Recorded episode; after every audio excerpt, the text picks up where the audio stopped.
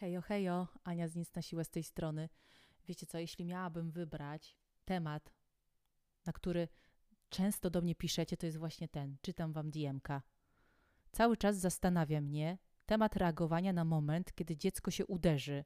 Wszyscy chyba słyszeliśmy, nie reaguj, bo nie, to nie będzie płakać, albo słowa kierowane do dziecka, przecież nic się nie stało. Tylko właśnie się stało. No i podrzucam ci temat, może kiedyś będziesz miała czas nad tym pomyśleć i podzielić się swoimi przemyśleniami. Ja już to pisałam tyle razy w DM-kach i w ogóle chyba kiedyś nagrywałam storiska, ale pora jednak zrobić o tym podcast, bo tak uzbierałam dużo, dużo tych moich przemyśleń na ten temat. No i właśnie, mały człowiek przewraca się, a co my najczęściej robimy? Biegniemy szybko do niego, podnosimy go, uspokajamy, próbujemy uspokoić, czymś tam rozproszyć. No ja bym chciała, żebyście spojrzeli na to zupełnie inaczej. No dziecko, jak wiecie, absorbuje takie nasze przejęcie, czy taką nadmierną troskę. Gdy spieszymy tak na ratunek, dajemy znać, że właśnie wydarzyło się no coś takiego niepokojącego, no trochę przerażającego. W sumie to mnie tak mocno nie boli to, to kolano, ale tata od razu mnie podnosi, pyta się mnie, czy coś się stało. Jego mina jest taka zmartwiona. Coś chyba faktycznie poszło nie tak, myśli sobie człowiek. No i człowiek na to zaczyna reagować i ma bardzo silne emocje. No i coś, co może będzie kontrowersyjne, ale gdy Adela upada, to ja najczęściej nie podnoszę. Kiedy właśnie podnosimy dziecko do góry, to może to dla niego oznaczać, że postrzegamy to jako sytuację awaryjną. Widzimy coś, przed, czymś należy, przed czym należy je ratować. Podnoszę właśnie tylko wtedy, kiedy dookoła Adeli jest tak mnóstwo ludzi, yy, kiedy wszyscy są blisko niej, patrzą na niej. Wiem, że mogą one, wtedy te osoby jakoś nadmiernie reagować na jej upadek. Mieliśmy właśnie taką sytuację w Biedronce, gdzie Adela się poślizgnęła mocno na podłodze i naprawdę no, uderzyła głową. I od razu mieliśmy, miałam tak mnóstwo takich reakcji, gapiów dookoła siebie i wyciągających z lodówki coś zimnego do przyłożenia do głowy i w ogóle. No i mi zależy wtedy, aby przenieść się w takie bardziej ustronne miejsce i móc właśnie poświęcić yy, jej całą uwagę. Mówię właśnie wtedy, wezmę cię Adelciu na ręce i przeniosę na tamtą ławkę albo w tamten kącik tego sklepu, cokolwiek. Pokazuję człowiekowi, oczywiście on wtedy płacze.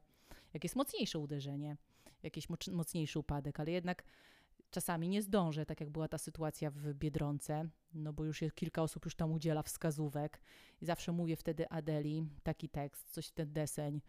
Wow, jest tutaj mnóstwo ludzi, którzy się o ciebie troszczą i martwią, co?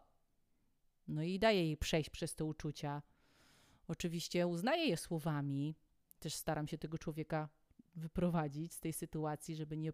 No te, też te wszystkie emocje tych ludzi też powodują, że ten człowiek to absorbuje. Więc po tych słowach zawsze przenoszę tego człowieka. No i oczywiście uznaję te uczucia słowami. Widziałam, co się stało. Hmm, poślizgnęłaś się o tą mokrą podłogę, czy potknęłaś się o ten stopień. Jak się czujesz? No i słucham. Myślę sobie, co widzę na jej twarzy.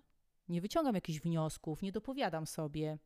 Często też, jak Adela na przykład upadnie, jakoś tak dalej ode mnie. Nie biegnę, sprawdzam ją tak z odległości. Tak sobie patrzę, jaki rodzaj ekspresji tam widzę. Czy to bardzo bolało, czy to raczej była taka niespodzianka, taki niespodziewany upadek? Co ja w ogóle tam widzę w tej całej sytuacji?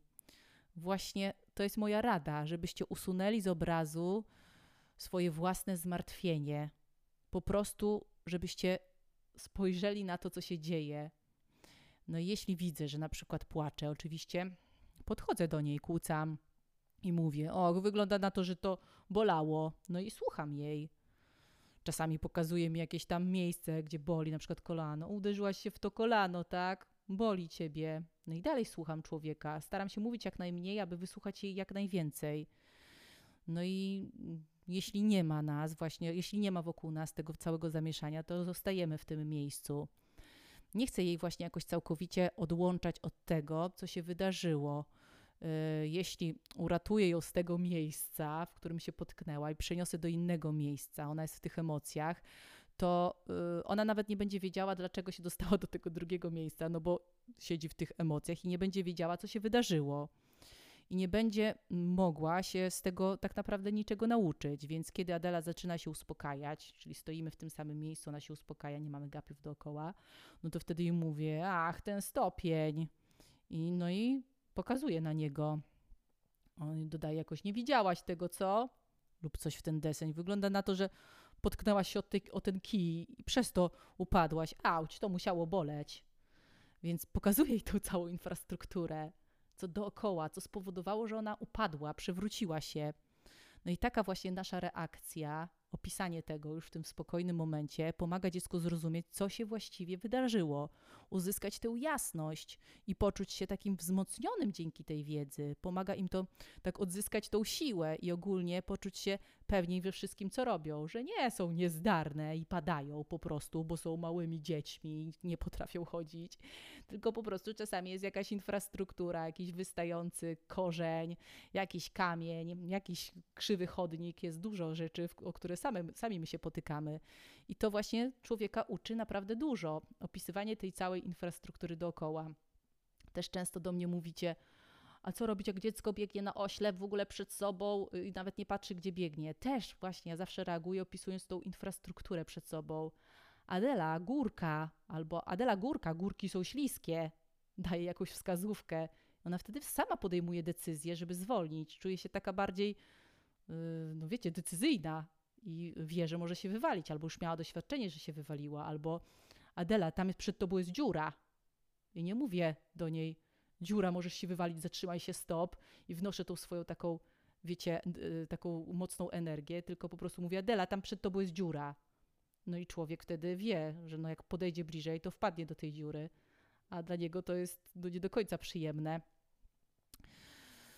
No i yy, a więc taka właśnie krótka chwila przemyślenia właśnie dla tego dziecka, co się wydarzyło, yy, podczas której właśnie zawsze staram się być na bieżąco z tym, co czuję E, Adela w związku z, to, z tym całym upadkiem, więc jak jesteśmy i opisujemy sobie tą sytuację, ten stopień, ten kamień czy cokolwiek, to nadal słucham ten ich uczuć.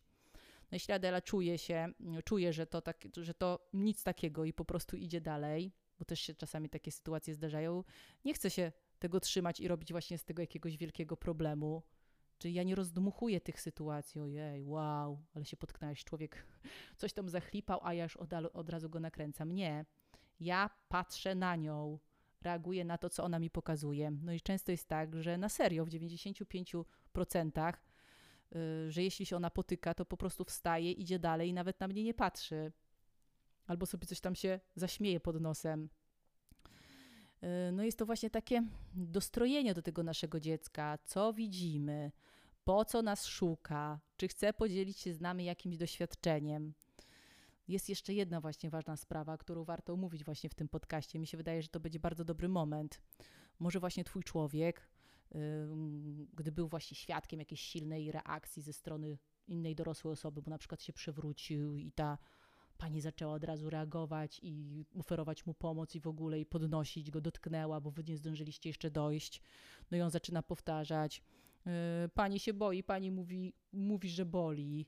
Coś takie jakieś, wiecie, coś, co wskazuje, że twoje dziecko o tym ciągle myśli. No to często my jako rodzice odnosimy wtedy błędne wrażenie, że może nam się wydawać, że och, ten nasz człowiek to przeżył jakąś traumę. Nadal jest z tego powodu bardzo zmartwiony. Nawet jeśli w tym momencie nasze dziecko nie wydaje się jakieś zdenerwowane, możemy się tym przestraszyć jako rodzice, ponieważ my właśnie jako rodzice zawsze jesteśmy skłonni do zamartwiania się. My po prostu to robimy, my tak po prostu mamy. E, ale jeśli właśnie widzimy, że to jest takie zdrowe przetwarzanie danych przez Twojego człowieka, które właśnie pomaga mu uczyć się na podstawie swoich doświadczeń, wtedy możemy zareagować w sposób, który pomoże mu z tym całym procesem i z ogarnięciem tego, co się wydarzyło. Więc jeśli dziecko pyta cię po jakimś, nie wiem, następnego dnia, pani, pani, ałaj, pokazuje tam na swoje kolano obite, no to wtedy mówisz, no tak. Myślę, że mówisz mi o tej pani, która wydawała się bardzo zaniepokojona tobą, wydawała się bardzo zdenerwowana całą sytuacją i martwiła się o ciebie. No i słuchasz, patrzysz na człowieka, co on tam mówi, mówisz prawdę. Nie, nie muszę właśnie udawać, że nie było to dla niego, że, że, że nie była to dla niego jakaś wielka sprawa, albo że było, y, że było to w porządku, a ta kobieta to nie powinna tak robić i w ogóle. Zamierzam przekazać mojemu dziecku tę wiadomość poprzez moją reakcję, że moim zdaniem nie jest to wielka sprawa. Nie powiem mu oczywiście tego w twarz, a to się nic nie stało, kochanie. Nie, czegoś takiego nie mówię, ale pokazuję to poprzez sposób, w jaki y, odpowiadam mu, opowiadam mu o, tym, o tej całej sytuacji. No i dzieci robią to przez cały, cały czas. Czasami właśnie chcą omówić, jak upadły, jak zostały uderzone przez inne dziecko. Jakaś kiedyś y, mama mi napisała, że jej syn non-stop mówi o fladze, która spadła z masztu, non-stop to przywołuje. No i dlaczego właśnie dzieci do tego wracają? Non-stop chcą słyszeć te historie i non-stop o tym chcą mówić, a nam się wtedy wydaje, że coś się dzieje nie tak. No sądzę, że chodzi właśnie o integrację półkul. To jest z książki y, The Whole Brain Child. Ja już wam kiedyś wrzucałam o tej integracji, jest relacja wyróżniona, ale tutaj dogram do tego podcastu. No właśnie, czym jest właśnie inter, integracja? Dlaczego ona jest taka ważna? No w skrócie, bez takiego używania takich, takich supernaukowych sformułowań. Integracja sprawia, że poszczególne części mózgu funkcjonują jako całość. Podobnie jest z naszym ciałem, które posiada rozmaite narządy. Aby ciało było zdrowe, wszystkie te narządy muszą zarówno wypełniać swoją własną funkcję, rolę, ale jednocześnie współpracować y, ze sobą zgodnie z całą resztą. No i integracja mózgu polega na pomocy dziecku, by jego logiczna, lewa półkula zgodnie współpracowała z tą emocjonalną, prawą półkulą. To pozwala im w pełni korzystać z tego swojego całego mózgu. No i na przykład twój człowiek wywalił się na hulajnodze po raz pierwszy, otarł mocno koło, kolano. No jest kilka dni po incydencie, on non-stop pokazuje te kolano, mówi, że bam, że ała i w ogóle no przytulasz go, mówisz, że ranka się goi, że wszystko będzie w porządku, ale człowiek co chwilę wraca do tego wydarzenia. Nie chce też po raz kolejny jechać na hulajnodze, no płacze, gdy ją widzi. No i to właśnie jest przykład takiego braku integracji. Traumatyczne emocje zalewają właśnie tą prawą półkulę człowieka i owładniają nim. A teraz co, co, co gdy zrobisz właśnie człowiekowi integrację? No człowiek wspomina upadek, ała, boli, pokazuje tutaj, ała, bam. No i ty wtedy mówisz, tak, jechałeś w parku na hulajnodze, prawda? No człowiek odpowiada tak i pokazuje kolano. No i ty mówisz, tak, upadłeś na hulajnodze i skaleczyłeś kolano, prawda? No i człowiek, tak, ała. No i ty mówisz, tak, kolano cię mocno bolało, płakałeś.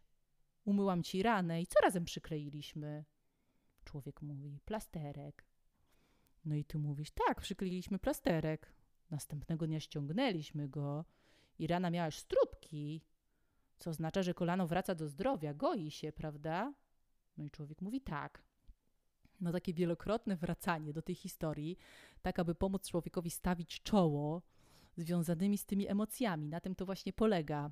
No przywołując fakty i logikę, stanowiące właśnie domenę tej lewej półkuli, którą twoje dziecko zaczyna dopiero rozwijać, pozwalasz dziecku porać się z tymi lękami i w sposób taki zdrowy i zrównoważony powrócić do codzienności. Twój człowiek zaczyna rzadziej wspominać ten upadek, który staje się po prostu jednym z wielu doświadczeń w jego życiu. No i w takiej sytuacji właśnie brak integracji mógłby na przykład spowodować paniczny lęk przed, przed jazdą hulajnogą, lęk przed upadkiem jakimkolwiek, Y, lęk przed próbowaniem w ogóle nowych rzeczy, prawa półkula mogłaby też wyrwać się spod kontroli, powodując na przykład jakieś częstsze napady silnych emocji. No, omawiając właśnie takie wydarzenia i angażując dziecka, dziecko w ogóle w dyskusję, jeśli mamy do czynienia z takim już gadającym dwulatkiem, na przykład trzylatkiem, to sprawiasz, że skupiasz uwagę nie tylko na szczegółach upadku, ale i na emocjach, dzięki czemu zaprzęgasz do pracy zarówno prawą, jak i lewą półkulę mózgu. Dosłownie wzmacniasz ich połączenie, zaczynają te neurony tam strykać w, tych głow, w tej głowie między tymi półkulami. Te połączenia się tworzą.